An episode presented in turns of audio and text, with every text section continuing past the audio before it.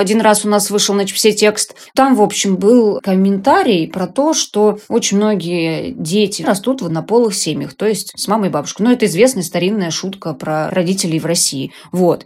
И один дяденька написал сначала мне, а потом в прокуратуру, сказав, что мы занимаемся пропагандой гомосексуализма.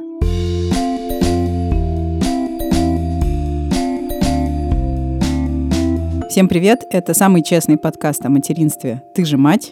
Нас тут трое. Меня зовут Настя Красильникова, у меня есть сын Федор, ему 4 года. Меня зовут Саша Давлатова, у меня два сына. Миша ему 19, Костя ему 6 с половиной, и еще у меня есть дочка Маша, которой 14. А меня зовут Настя Хартулари, у меня есть дочка Варя, и скоро ей будет 3 года. Привет, привет. У нас сегодня в гостях Лена Аверьянова, главный редактор проектов для родителей «Нет, это нормально» и Чипс Journal. Лен, привет. Привет, я так рада вас слышать и даже видеть.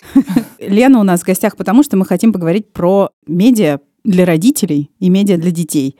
Оба твои подшефных издания, они выполняют и ту, и другую функцию. Все так. Наверное, начать, конечно, нужно с того, чтобы ты представилась, рассказала нам чуть подробнее про свои проекты, а потом я задам шокирующий вопрос. Давай так. Давай, хорошо. Я занимаюсь э, проектами для родителей. Один из них называется «Нет, это нормально». Он был запущен в декабре 2016 года. Тогда моей дочери было два с небольшим, и я запускала все это дело с ребенком на голове, что было очень весело и интересно. А в Чипсе я работаю с прошлого года, и мне кажется, что у меня получается. А чем отличаются они, Нэн и Чипс? Ну, мы позиционируем НЭН как проект для родителей, у которых дети до 5 лет, и для людей, которые думают о родительстве, планируют родительство, присматриваются к нему каким-то образом. А Чипс – это такой больше городской родительский э, проект, который рассказывает новости, какие-то приносит э, события, подборки, лайфхаки, какие-то готовые решения для родителей. В общем, создает некую информационную картину, которую родитель может получить в течение дня. А скажи, пожалуйста, зачем вообще нужны медиа для родителей? Вот, казалось бы, это же вроде такая естественная и нормальная часть жизни. Почему родителям нужны отдельные медиа? Спросила ведущая подкаста для родителей о детях. То, про что мне правда интересно поговорить. Мне кажется, что родительство – это, конечно, какая-то вещь, которая происходит с нами на протяжении всей истории существования человечества, с одной стороны, а с другой стороны, вот так активно про нее думать и внедрять это самое родительство в какую-то общественную политическую повестку мы начали вот недавно. И мне кажется, вот этот запрос посмотреть на мир, на жизнь, на всякие события и явления сквозь призму родительства появился, в общем-то, не так давно. И, наверное, как раз тот факт, что появляются новые медиа о родительстве, в том числе и ваш подкаст, говорит о том, что этот запрос действительно существует, и что мы его не выдумали, он нам не показался. Ну, то есть медиа для родителей нужны для поддержки родителей. Ну, во многом, да, мне кажется, и для того, чтобы, опять же, поскольку современное родительство несколько отличается от того, что было в предыдущих поколениях, я имею в виду и атомизацию общества, и создание нуклеарных семей, и вот эту социальную изоляцию, в которой современный родитель оказывается, медиа ему дает какую-то возможность почувствовать себя частью сообщества. Мне кажется, просто с этой ролью в наши дни справляются какие-то чатики, форумы, группы, ну их много в социальных сетях, да. Почему именно медиа? Ну, потому что, мне кажется, форумы и всякие группы в социальных сетях, они как раз вот, ну, для такого бытового обсуждения каких-то насущных вопросов, которые у тебя возникают каждый день. А на то, чтобы посмотреть как-то более глубоко, получить какие-то данные исследований, почитать каких-то экспертов, узнать, что современная педиатрия, психология детская говорит нам о наших детях. Ну, в общем, получить какую-то проверенную информацию от людей, которые могут ее собрать за тебя, да, проделать какую-то работу проанализировать и превратить э, в контент, который тебе будет удобнее потреблять, чем бесконечно обсуждать и э, проделывать какой-то гигантский research, когда тебе некогда этим заниматься, потому что у тебя вот прямо сейчас есть младенец, например, и тебе надо срочно понять, что с тобой происходит, почему, например, тебе грустно, когда ты прикладываешь его к груди. Все-таки чатики и форумы – это про частное мнение каких-то частных людей, а медиа предполагает какую-то экспертность чатики и формы, они помимо ценных мнений полны еще какой-то оценки. Хорошо, я говорю про себя. Ты, Настя, и так плаваешь в чувстве вины бесконечном и тревожности. И эти вот чаты и форумы, они это чувство вины еще больше подпитывают. другая мама смогла, а я вот не смогла, не знаю, что-то сделать. Мне кажется, еще вот важный момент с родительскими медиа состоит еще в том, что они практически все, получается, носят э, некий такой просветительский характер немножко, да, что ты несешь в клювике какую-то вот информацию, которая должна лечь на современный контекст, а современный контекст предполагает, что без доказательного подхода да, ничего не работает. И вот э, как раз медиа для родителей и занимаются всей этой аналитикой и сбором информации максимально проверенной и, как Настя уже сказала, экспертной. Угу. Ну, я просто хочу еще раз про чатики и форумы сказать, что я ни в коем случае не хочу говорить про них гадости. Бедно. Стыдно стало. Я не хочу говорить про них гадости. Мне кажется, это мощный ресурс для поддержки. В целом для поддержки, но не очень хороший, на мой взгляд, это мое мнение, не очень хороший ресурс для поиска ответов на какие-то вопросы, которые могут касаться любого здоровья или каких каких-то вопросов воспитания.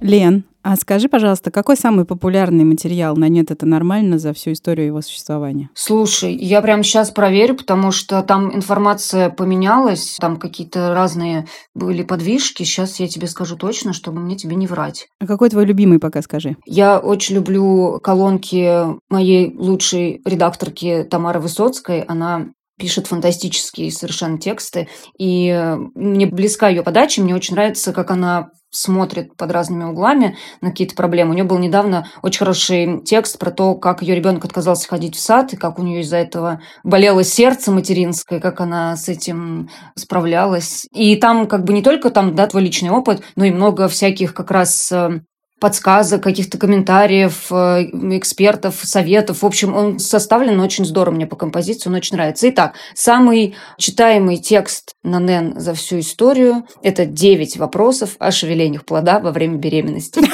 Вот это неожиданно. А на втором месте фотографии девочки до и после занятий в школе стала хитом соцсетей. Там такая девочка растрепанная, которая пошла утром в школу с косичками, а вернулась просто полностью с раздолбанной прической, с э, лицом лица. В общем, очень смешная девочка. Ну вот, кстати, все сейчас смеются, а я вспоминаю, как я на полном серьезе в начальной школе каждое утро одевала Мишу. То есть у него была рубашечка, брючки, да, там какой-нибудь джемперок, рубашка была заправлена. Ну, то есть вот он уходил в одном виде и выходил он после первых трех уроков там или четырех, ну, в совершенно каком-то неудобоваримом, вот, да, то есть это все было рваное, грязное, все секость-накость, свитер уже задом наперед надет, я даже не понимала, где он переоделся. И вот мы смеемся, но это было для меня прям проблемой. Ну, то есть, как так я отправляю приличного ребенка, да, чтобы он меня не позорил, видимо, в школе, а получаю вот такого вот. Мне кажется, дети так страдают и вот из-за этой вот формальной одежды, когда они маленькие. Я прям вот не представляю, как им это тяжело. Им надо сосредоточиться на том, что говорит женщина у доски, еще и вот это вот тебе там колет этот свитер несчастный, эта рубашка заправлена, хочется жопу почесать. Ну, короче, я не представляю, как это ужас. Это все я не спорю, это вообще детям плевать на одежду, да, но к тому, что я понимаю, почему эта фотография находит такой отклик в сердцах аудитории. Лен, ну а третий какой? А третий, ну, довольно ожидаемая. Американка целую неделю воспитывала детей по-русски, и вот что у нее вышло. У авторки этого текста, у нее какой-то родственник из России, и вот она, значит, там детей кормила супом, ходила гулять в любую погоду, записала их на балет. И научила их варить борщ. А чем закончилось? Она сказала, что очень строгое русское воспитание, тяжеловато приходится так детей воспитывать. Ну, надо сказать, что, конечно, НЭН, особенно в том, что касается медиа, это как бы некий такой ориентир. И НЭН ввел в наш вокабуляр много новых слов. Давай ты их сама перечислишь, что я буду за тебя. Да, мы научили людей говорить слово «тодлер», мы научили говорить их слово «мамшейминг», например, еще. Мы очень часто настаиваем на том, что детей в одной семье надо называть сиблингами. Люди очень сопротивляются этому. Им Можно очень вопрос? А почему настаиваем на том, что надо называть детей сиблингами? Мы не настаиваем, но мы регулярно используем это слово, потому что иногда неважно, какого пола эти дети, да, и чтобы писать там братья и сестры, братья и братья, сестры угу. и сестры, мы пишем просто сиблинги, потому что, например, а, нужно рассказать какую-то историю или дать какую-то подсказку родителям про то, вот как им с этими самыми сиблингами справляться. Когда контекста пола нет, то пофиг. То есть в слове сиблинг нет никакого нового значения, просто так проще обозначать детей в одной семье без указания их пола. Да. Всё. Это как слово grandparents английское. Мгм. Оно обозначает твоих бабушку и дедушку. Только одним словом. Вот, но это одно слово. А когда я говорю о своих детях, я могу говорить мои дети или мои сиблинги? Как лучше? Нет, сиблинги это Они между друга. собой. Это Миша может сказать, мои сиблинги. Чтобы не говорить мой брат и сестра, он может сказать мои сиблинги. Миша скажет, эти придурки. А у меня еще вопрос, а что такое мам-шейминг? Это такой подвид дискриминации матерей, когда их э, стыдят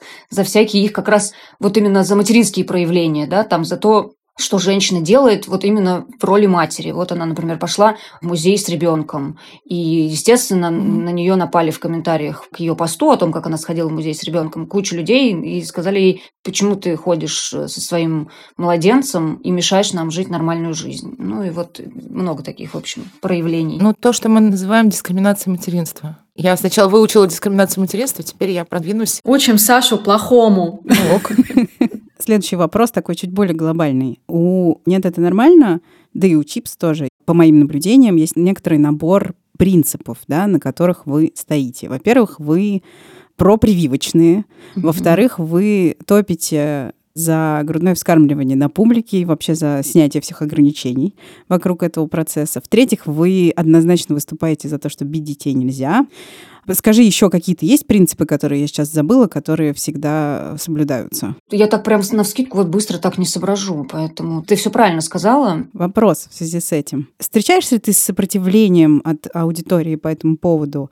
Потому что ведь все это, скажем так, исключает да, какую-то альтернативную точку зрения на родительство и включает в себя только определенную, что вот мы говорим, что только это хорошо. Встречает ли такая категоричная позиция сопротивления аудитории? Да, и еще какое, очень серьезное. Всякий раз, когда мы пишем про прививки, про принципы ненасильственного отношения к детям и отказа от применения физических наказаний и о праве женщины кормить там, где ей это удобно, это всегда влечет за собой просто адские срачи. Люди, короче, начинают друг на друга напрыгивать, напрыгивать на нас, естественно. Под этими текстами разверзаются просто какие-то, ну, пучины гаргантюанских размеров, и ты думаешь, господи, ну когда же мы уже прекратим-то это все обсуждать? И во многом поэтому мы и продолжаем это обсуждать, потому что, как мне кажется, это не совсем какой-то взгляд, который мы подаем аудитории как что-то единственно возможное, потому что это, ну, не брокколи и кабачок, когда можно выбрать.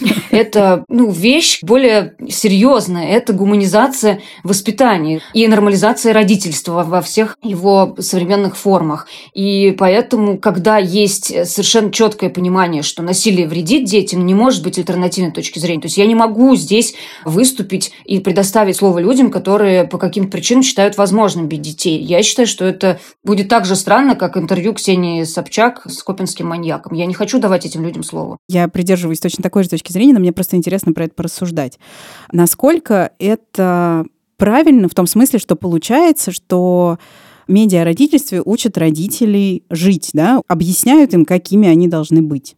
Получается, что это некоторая позиция сверху вниз. Вот мы говорим, как правильно, еще мы расскажем, как неправильно. Типа, не надо шеймить женщин за то, что они кормят грудью ребенка, не знаю, в кино, в музее, на улице, на остановке. Что ты думаешь по этому поводу? Я согласна, что такое заключение можно сделать э, из того, как именно родительские медиа, вот, направленные на вот эту самую гуманизацию родительских практик, подают всю эту информацию. Но Давайте посмотрим правде в глаза. В целом, профильные медиа учат жить свою аудиторию всегда. Ну вот возьми женский журнал, который расскажет мне, что мне надо похудеть к лету, например, да. Или возьми кулинарный журнал, в котором будет написано, что не надо лить оливковое масло в воду для пасты. Вы занимаетесь херней, и это никому не поможет. Это открытие я вчера Я щас это перевариваю, подождите. Да, мы действительно где-то пытаемся кого-то учить. Но я выступаю за то, что мы должны это делать, естественно, не своими словами. Мы должны под это искать экспертов, искать исследования, искать проверенную информацию, анализировать огромное количество источников и собирать объективные данные, чтобы это было максимально фактурно, максимально понятно и основано на реальных событиях. Можно я тут встряну? Мне кажется, что есть разница между учить и заниматься просветительством. Любое медиа, ну, тематическое, да, даже новостное, это все равно просветительство, да, о том, что происходит сегодня в мире. И оно существует только как бы за счет того, что есть аудитория, которая нуждается в информации, да, в получении информации на определенную тему. Здесь, как бы, мне кажется, все укладывается. Ты не учишь, ты просвещаешь, ты рассказываешь, как есть. И не рассказываешь, как бы, ну, если не хочешь подробно, о том, как есть, ну, как не надо, да, например. В целом, да, я согласна с этим. Лен, а я не могу не спросить, когда стал сталкиваешься вот с этим вот безумием после каждой какой-нибудь подобной публикации случается, и всеми безумными комментариями и комментаторами, как не выгореть? Как ты справляешься с этим? Ну, как Дмитрий Маликов нам завещал, тяжеловато приходится. Это довольно трудно, да, на самом деле. Очень часто я себя ловлю на мысли, что я занимаюсь какой-то абсолютно бесполезной фигней, потому что я говорю, в общем и целом одно и то же, но все равно находятся люди, которые не согласны со здравым смыслом. Это очень странно. И еще не согласны довольно грубой и хамской форме. Вот. И это делает местами жизнь невыносимой, потому что одно дело ты ну вот, например, пишешь про пасту, да, и, наверное, тебе не так больно читать, что кто-то готов лить оливковое масло в воду. Ну, это смотря какое место паста занимает в твоей жизни. Да, слушайте, действительно, я что-то не подумала. Не будем обесценивать. Не будем. Ну, короче, на самом деле это тяжело, но меня очень сильно поддерживает тот факт, что я реально, вот без преувеличений, каждый день получаю письма, в которых мне пишут что мы спасли чью-то жизнь. Вот буквально. Дали людям облегчение, информацию, поддержку, и они просто счастливы и бегают э, вообще, размахивая разные стороны руками и кричат, возносят нам аллилуйю. Это очень классно. Вот это позволяет нивелировать отрицательные эффекты от летящих в нас кусков говна.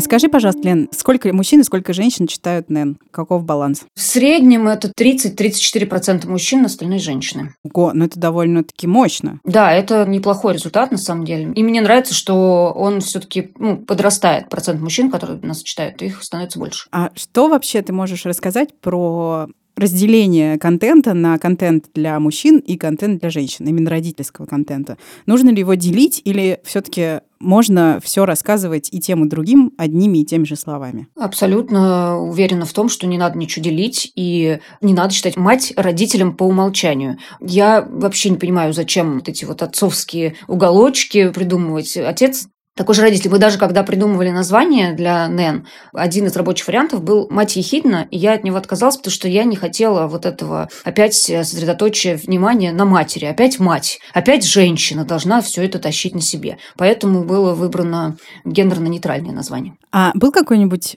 медиаскандал вокруг твоего издания, который тебе больше всего запомнился? Да, буквально недавно был классный скандал. В Петербурге частный роддом завел ТикТок. И в этом, значит, ТикТоке записал ряд видео, в которых высмеял беременных женщин, как они приходят с анализами в пивной кружки, что-то такое, как они делают э, себе УЗИ по лбу, вводя датчиком, и как э, они выбирают сначала рожать с эпидуральной анестезией, а потом орут, что нет, я хочу все естественно, или наоборот. Короче, ужасно. Все ужасно ужасно. Контент отвратительный. Просто смотреть на это больно и неприятно. И это снимает роддом, в который люди несут деньги для того, чтобы вот с этим адом как раз не соприкасаться. И чтобы уберечь себя от э, столкновения с системой, где ты будешь просто мамочка, которая пришла рожать и, значит, отвлекает тут нам персонал своими криками. И после того, как мы написали об этом новость, мне написали люди, близкие, так сказать, к роддому, что им, конечно, неприятно, что мы так на них напрыгнули, но они осознают меру, степень, глубину и напишут официальное заявление. Просто до этого главврач сказал, что это просто у нас такой юмор. Это смешно. Очень, очень смешно. Да. А потом, короче, вот они написали это заявление, в котором написали, что вот мы заметили, что медиа а, на нас начали напрыгивать, нам это, конечно же, неприятно, и мы, конечно же, удалили видео, вызвавшее неоднозначную реакцию. Вот, это мне понравилось, что мы делали что-то хорошее своими руками. Но это не скандал. Один раз, э, тоже сложно назвать это прям скандалом, но один раз у нас вышел на все текст. Там, в общем, был комментарий про то, что очень многие дети растут в однополых семьях, то есть с мамой и бабушкой. Ну, это известная старинная шутка про родителей в России. Вот. И один дяденька написал сначала мне, а потом в прокуратуру сказав, что мы занимаемся пропагандой гомосексуализма. И мне написала женщина из прокуратуры. Мы ей позвонили. И она сказала, ну, конечно, это не пропаганда, но все-таки поставьте на сайте значок 18+, пожирнее. А у вас есть вообще материалы о ЛГБТ-семьях? И звонили ли вам по поводу их? У нас есть и довольно много, и есть интервью с ЛГБТ-семьями, и монологи ЛГБТ-семей у нас были материалы про то вообще, как гендер э, объяснять ребенку. И новости какие-то бывают. Ну, в общем, довольно много мы этот вопрос освещаем. Естественно, тоже сталкиваемся с ужасным осуждением. Естественно, нас обвиняют в том, что мы какой-то заказ отрабатываем и окна Авертона открываем. Нет, с этими текстами проблем не было. Что было бы очевиднее гораздо, чем одна фраза в тексте, не имеющем отношения никакого к ЛГБТ. А скажи, пожалуйста, Лен, какие стереотипы о родителях бесят тебя больше всего? Ну, прежде всего, меня бесит, конечно, что в женщину встроена какая-то специальная программа, которая позволяет ей все знать о том, как заниматься ребенком. Она прям вот, если она мать, то она точно знает. Родила и поняла. И это подпитывается по-прежнему обществом, и это меня дико злит и раздражает. И, ну, естественно, про то, что если детей не бить, то они тебе сядут на голову, вырастут неженками, корзиночками и вообще свесят ножки, будут инфантильными. Слушайте, можно я вот уточню? Неужели вот сейчас, в 2021 году, ну, опять же, прошло 20 лет, как я там 15 читала разные ресурсы, форумы и чатики, и уже тогда понимали, что бить детей нельзя. Неужели до сих пор это предмет вот как бы обсуждения всерьез? Увы. У нас недавно было обсуждение под одним из читательских вопросов которое разрослось там какое-то дичайшее количество комментариев, и там были люди, которые на голубом глазу рассказывали, что они бьют своих детей, и это не насилие. И это было, конечно, печально. Каждый раз, когда мы затрагиваем эту тему, начинаются вот эти попытки защитить свое так называемое право воспитывать детей так, как мы считаем нужным. И вот как раз Тамара писала текст про то, почему физические наказания не работают и делают только хуже. И под ним процентов 70 комментариев там было про то, что у вас, наверное, детей просто нету. Вы ничего не понимаете, вы такие наивные, рассуждаете о том, что нельзя наказывать, а как тогда вообще с ними взаимодействовать, с этими засранцами? Ну, в общем, ну, мрак. И это тоже очень фрустрирует в работе, конечно. А вот возвращаясь к стереотипам, что еще? Расскажи, пожалуйста. Бесит тебя? Что мужчина помощник мамы. Вот это мне тоже очень не а нравится. А что не так? Ну-ка.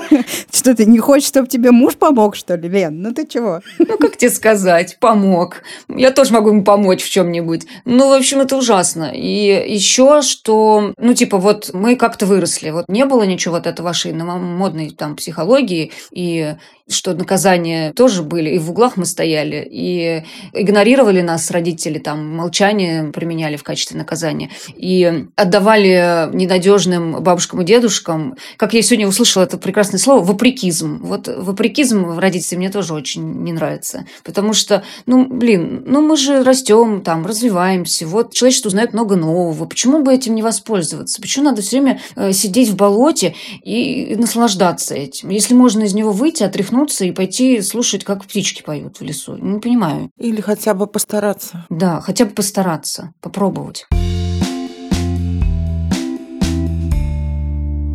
Лен, а вот скажи, не кажется ли тебе, что давление на родителей, в частности на женщин, у которых есть дети, оно существенно выросло за последние годы, в том числе и нашими усилиями. Согласна, да. Вот именно в связи с тем, что мы теперь э, должны все время заботиться не просто о физическом благополучии наших детей, но и об их ментальном комфорте. И не дай бог повысить на них голос. Я сегодня выступаю просто в роли адвоката дьявола. Мне так нравится эта роль. Нагрузка-то растет, а семьи-то нуклеарные, никакой тебе деревни, которая растит вместе с тобой. А голос тоже нельзя повышать. Не желательно. Мы все орем, думаю. Так вас много, я думаю, как вы, чтобы все друг друга услышали слышали, только орать.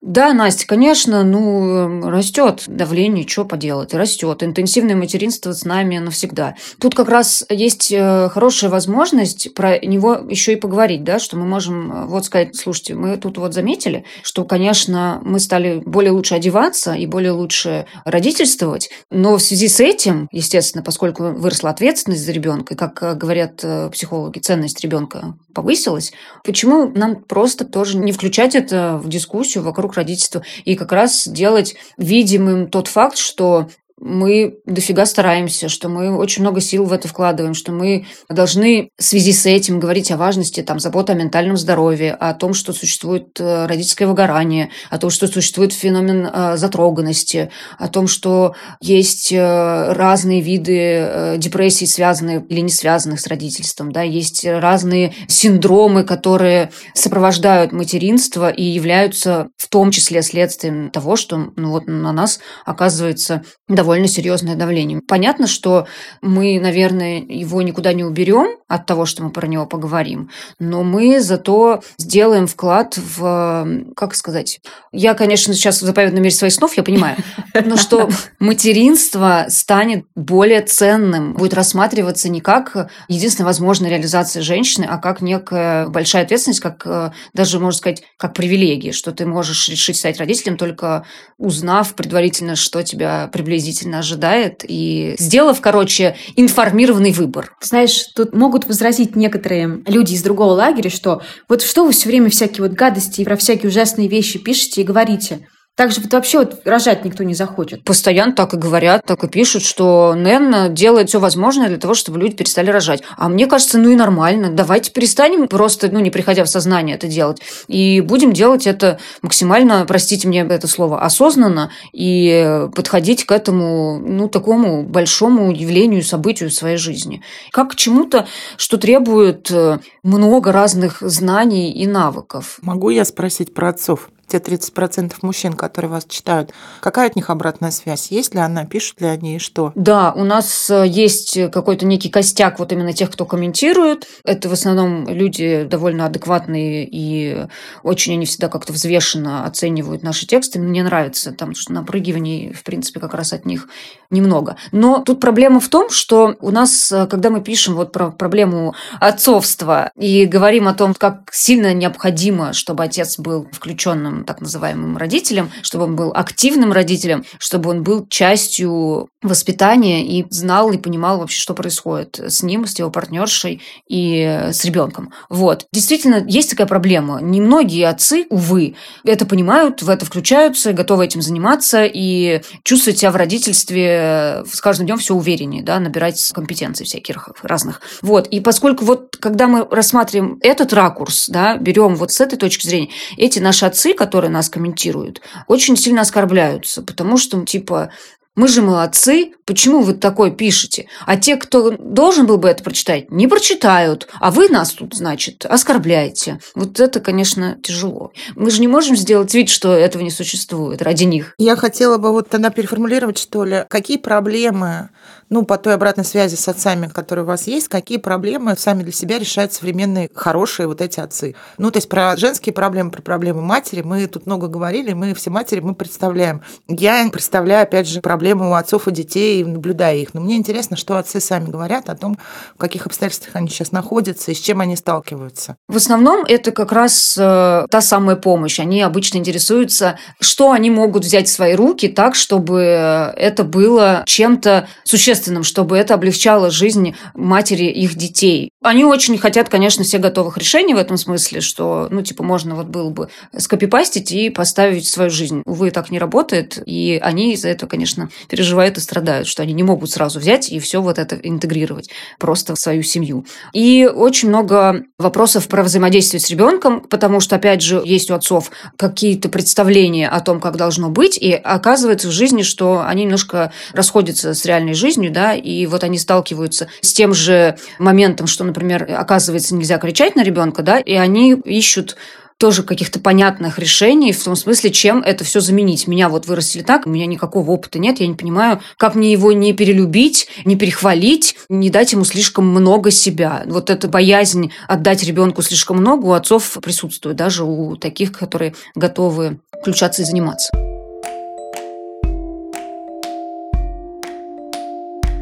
Лен, а скажи, пожалуйста, тебе не кажется, что тем, которые можно обсуждать в контексте родительства, их ограниченное количество, и со временем они просто закончатся? Нет, мне так не кажется. Во-первых, потому что мы еще старые эти темы не до конца разобрали, не до конца разобрались с ними. Понимаешь, там, например, пока в каком-нибудь западном родительском издании пишут, как мне объяснить ребенку, что такое мету, мы выясняем по-прежнему еще, можно ли кормящей матери есть красное яблоко. И это как бы печаль. Вот. Нам еще много предстоит написать одинаковых текстов про яблоки, и только потом уже мы перейдем к каким-то более серьезным вещам. На самом деле любая тема, все, что происходит э, в мире, на всем можно посмотреть с точки зрения родительства и написать про это. Любая любая история громкая, которая происходит, может быть интегрирована в родительское медиа. Вот сегодня мне сдали колонку про то, чему наших дочерей может научить Манижа, Билли Айлиш и другие сильные женщины. Мне кажется, это тоже достойно внимания нашего и понимания, потому что я всегда говорю, что родительство – это просто, ну, реально часть и огромная часть жизни. И от того, что у тебя появляется ребенок, жизнь твоя не заканчивается. Просто ты теперь на мир смотришь глазами родителей на все абсолютно, на политические решения, на какие-то выборы, на свои, от маленьких вещей, в каких тебе пойти сегодня ботинках, да, потому что, например, тебе надо будет идти в сад, и ты знаешь, что там говно и ужас на улице, поэтому надо надеть резиновые сапоги. До того, как тебе организовать учебу ребенка с учетом там каких-то ценностей, которые ты прививаешь ему в семье. Вот. И мне кажется, что как раз родительские медиа вот эту задачу наполнить информационный вакуум, показать родителю, что все, что вокруг него происходит, имеет значение, имеет смысл и влияет на его родительские решения. У меня вчера была ситуация, в которой мне бы, наверное, кстати, не помешало какое-то медиа. Взрослое мне бы, может быть, помогло, но мы с Машей, которая 14 лет обсуждали дело Скопинского маньяка. Она посмотрела шоу Ксении Собчак, и очень сложно мне оказалось на том языке, который актуален для современной феминистки 14 лет, поддержать этот разговор, передать ей, почему я считаю, что это ужасно аморально, то, что это шоу вышло, да, у меня есть там по этому поводу, рассказать ей это на понятном ей языке с учетом новой всей этой этики, плюс еще не обесценивая ни то, ни сего. Ну, то есть, честно говоря, я потерялась. У меня вообще нет проблем общения с подростками в целом. Я вполне такая, как бы, толерантная, закаленная, но было очень сложно. Не хотела с ней это обсудить, а у нее подход понятный это важно знать, это важно посмотреть. Ну, он и у взрослых у многих такой, да, почему это нельзя. И ну, те аргументы, которые мы встречаем или сами видим для взрослых, не работают на подростке. И вот я прям осталась ужасно недовольна нашим разговором, потому что, опять же, да, эта девочка, она, я хоть голая пойду, меня никто не может, не имеет права, да, меня там похитить, изнасиловать. Ну, матери ты хочешь сказать, ну да-да, то только все равно ты, пожалуйста, не ходи в короткой юбке. Это нельзя говорить современному подростку, потому что он тут же взвивается на то, что я имею право ходить, чем хочу. Ну и все, я имею право, я имею право, и ты сидишь такой.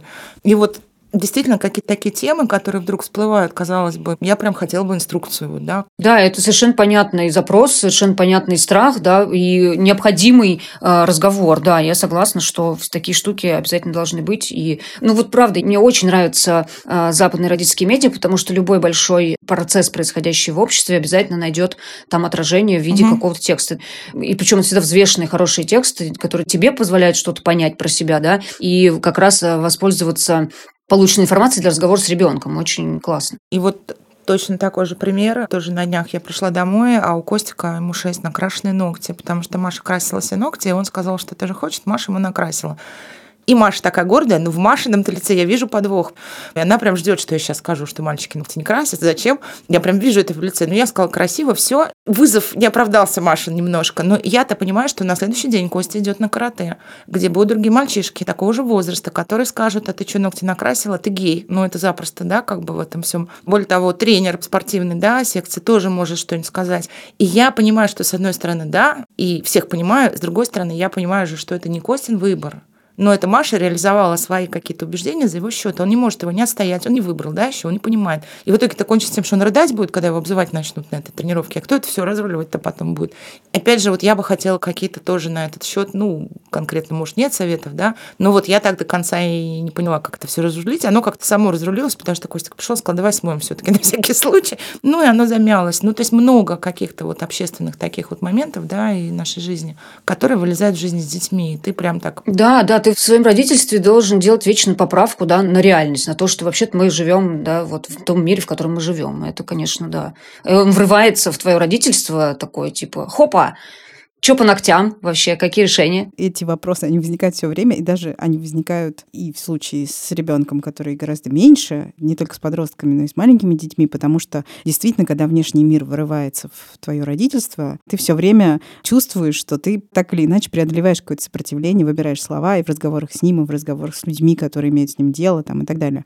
Надо признать, да, что родительство оказалось гораздо сложнее, чем я, например, ожидала. У меня, Лена, такой вопрос. Как будет выглядеть э, «Нет, это нормально» через пять лет? Я надеюсь, что мы, конечно, захватим мир родительских медиа и будем э, королевами горы.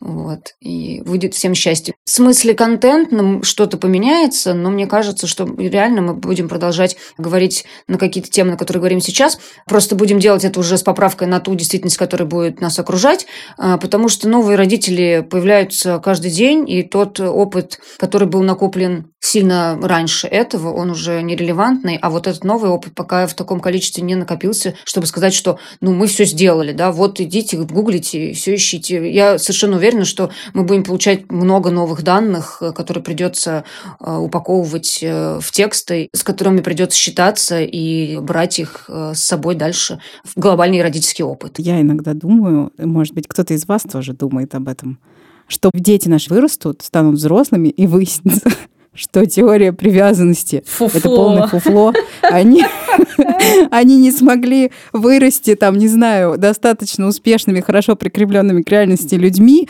потому что мы с ними, не знаю, там, сюсюкали все их детство и удовлетворяли все их потребности и не научили их, там, не знаю, решать проблемы. Вот такого страха ни у кого нет. Как раз я про это сегодня думала. У меня есть уверенность, что так и будет. Ну, не обязательно система привязанности, неважно. Любая парадигма воспитательная, она меняется. Вначале, когда с вами встречались, да, я говорил Комаровский, все морщились, у нас словно был другой педиатр на слуху.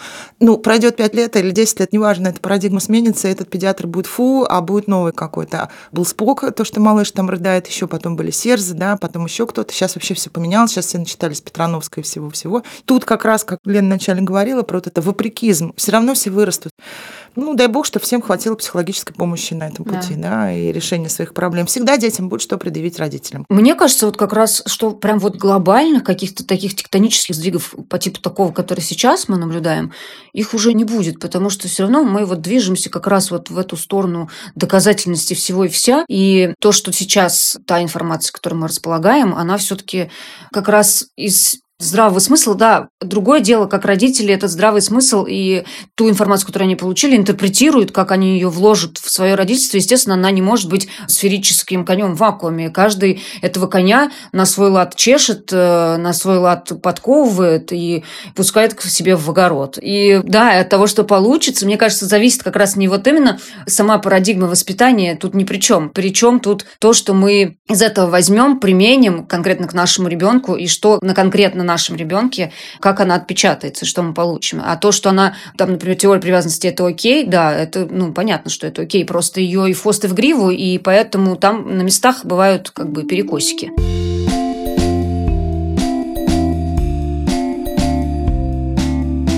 Пожалуйста, дорогие слушательницы и слушатели, подписывайтесь э, на «Нет, это нормально» и Chips Journal, они есть во всех возможных соцсетях. Мы оставим все ссылки в описании этого эпизода. Подписывайтесь на Лену Аверьянову как главного редактора и вообще человека, который олицетворяет здравый смысл в родительстве. И не забывайте, пожалуйста, поставить нам оценку, написать нам письмо, если вам хочется, на подкаст собакамедузы.io и рассказать о нашем подкасте всем, кому вы еще до сих пор о нем не рассказали. А пока вы ждете наш следующий эпизод, вы можете послушать другие подкасты «Медузы», например, подкаст «Чего бы посмотреть», начался новый сезон, или подкаст «Калькулятор», у которого тоже сейчас идет новый сезон. Пока! Пока! Всем пока!